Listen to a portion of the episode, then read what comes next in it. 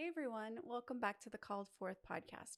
It's my first episode back into 2024 after, it's probably been at least 3, maybe 4 weeks at this point. And I am coming on to let you know some updates with Called Forth. So just to take you back briefly, when I finished my 1 year of podcasting, I believe it was in September, I was really questioning whether I would go into a second year, because I was really struggling to hone down on vision for where I could see it going. And I tried some different things and they just really never felt like they landed. And I had several big interviews coming up. So I decided, okay, I'll give it another year. So I took the last 2 weeks of December and I really, really leaned into prayer and reflection and journaling and just really going hard at trying to cast vision for the direction that I would go with Called Forth in 2024. And out of that 2 weeks, there were a few different things that came up. I knew that 2024 would be full of releases because in 2023, I left real estate, which was a really huge thing for me.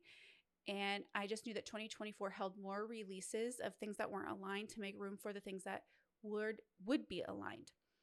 And so I was casting vision for Called Forth and just not really feeling like I had clarity on where I wanted to go with it.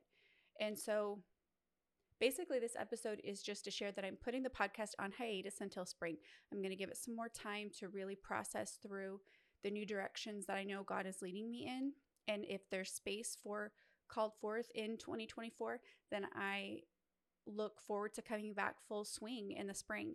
And if it's something that I end up releasing, then I release this with grace. And so I won't be putting a video up of this on YouTube. It's just really something I'm sharing on audio here just to give some clarity on why I'm not uploading any new episodes in 2024 at this point.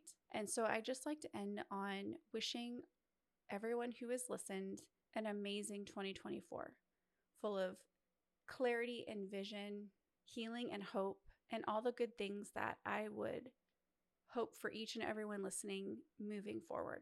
So until next time, remember, you have been called forth.